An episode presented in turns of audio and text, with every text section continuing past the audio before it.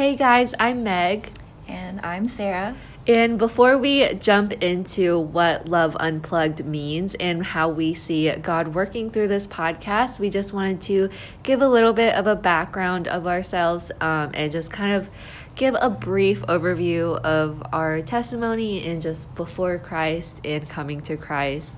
Um, and so I can go ahead and start, but um, I actually grew up in the Catholic Church, and so I went to church every Sunday, you know, common cultural Christian type testimony. Um, but I didn't come to Christ until college and I joined a campus ministry um, and just got plugged into a local church. And now I work for the church alongside Sarah here.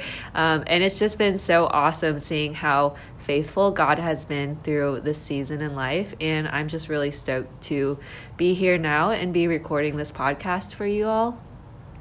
Um, yeah, like Meg said, we both work together, but um, I guess before I kind of go further into what it is that I do, um, I grew up in the church. Um, I knew a lot of stories, and I'm pretty sure I had a pretty strong relationship with the Lord, like internally, but I wasn't walking it out. So um, make make with that what you will. Um, but it wasn't until college that I actually got saved, until I actually got a relationship with the Lord and did a lot of running around. Um, and ultimately, um, I decided to give my life to the Lord and uh, have not looked back since. Um, I'm sure we'll talk a little bit more about our testimonies in future podcasts, so I'll just try to keep this brief. Um, I am currently the ministry coordinator at the church that we attend. And I'm not sure if Meg mentioned, but she is our social media coordinator. So she makes everything pretty and fancy. And she's the one that gets y'all to pay attention to what's going on at our church. Thanks, Sarah, for, for the shout out. um, so if you guys are listening to this right now, um, y'all know that it's 2021. This is like part two of the pandemic.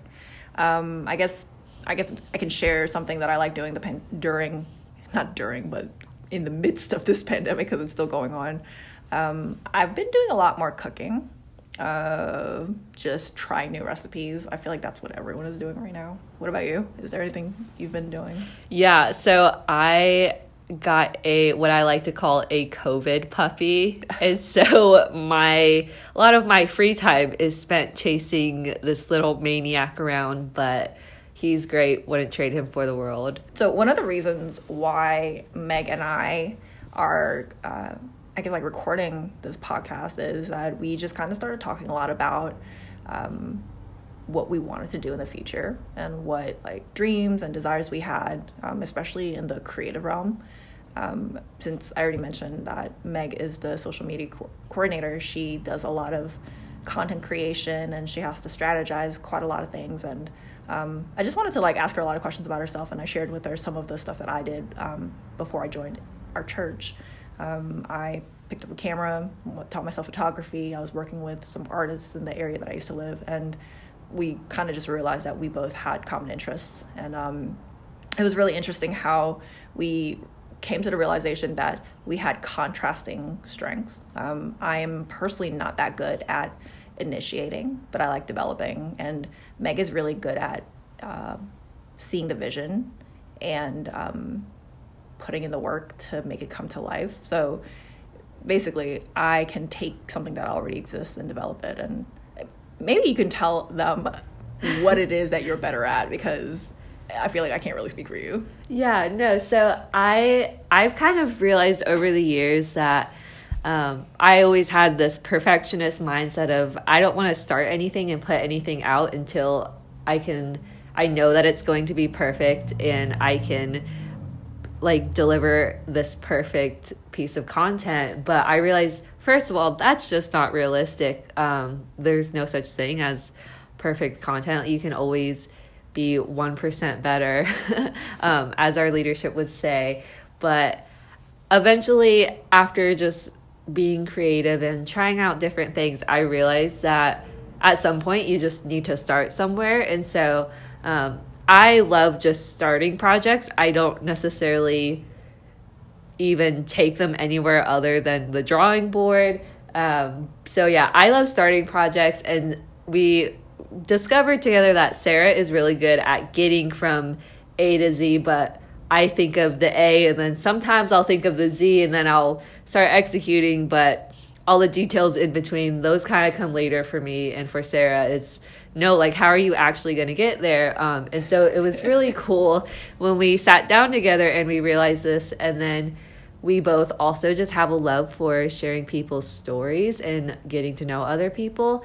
And we had also just talked about starting a podcast and what that would look like. And we found out that that was something that we were both interested in working on. And so, hence, we are here now. so, we decided to call our podcast Love Unplugged. And I'll give it over to Sarah and let her explain more about why we chose this name and kind of what we see from this podcast. Yeah, thanks, Meg. That was a really good breakdown of why we decided to start this little baby project. Um, so basically, uh, as Meg was talking about, we realized we both were really interested in sharing people's stories, and um, obviously, we both work for a church, so we get to see a lot of really cool things happen within the body.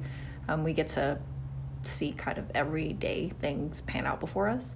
So I think a lot of times people think that miracles have to be flashy. They think that um, God is only in situations that are loud and really crazy. And we realize that miracles happen in everyday situations, and miracles don't have to be this insane story, but like we should look for stories that have faith intertwined into it nonetheless. I feel like we our culture is it's not very friendly towards doing things differently. Anything that's different, anything that's kind of um, a challenge to the status quo is going to be looked at like suspiciously. Our main goal for the podcast was to be honest about our walk with the Lord and our struggles as Christians in everyday situations, um, and you know to encourage others in the Word, um, you know, share about prayer and how to navigate life as a believer from a practical standpoint through the gospel. And we realized that um, the common ground for all these areas was love. And we were thinking what is what would it look like to be the opposite of like what the world says is love? So i don't know why we came up with love unplugged so i guess i don't actually know why but it seemed to make sense. Um, at least i think of um, kind of like going offline going off grid you know? Things don't have to look the way that the world tells us that it has to look and unplugging ourselves from what the world says is and instead clinging to what the Lord says instead. And that may sound like really cliche and kind of cheesy, but um, yeah, that's kind of how we ended up calling it Love Unplugged. So, yeah, guys, we're so excited for how God is going to work through this podcast, and we can't wait for you guys to tune in to some of our future episodes. Thanks for listening.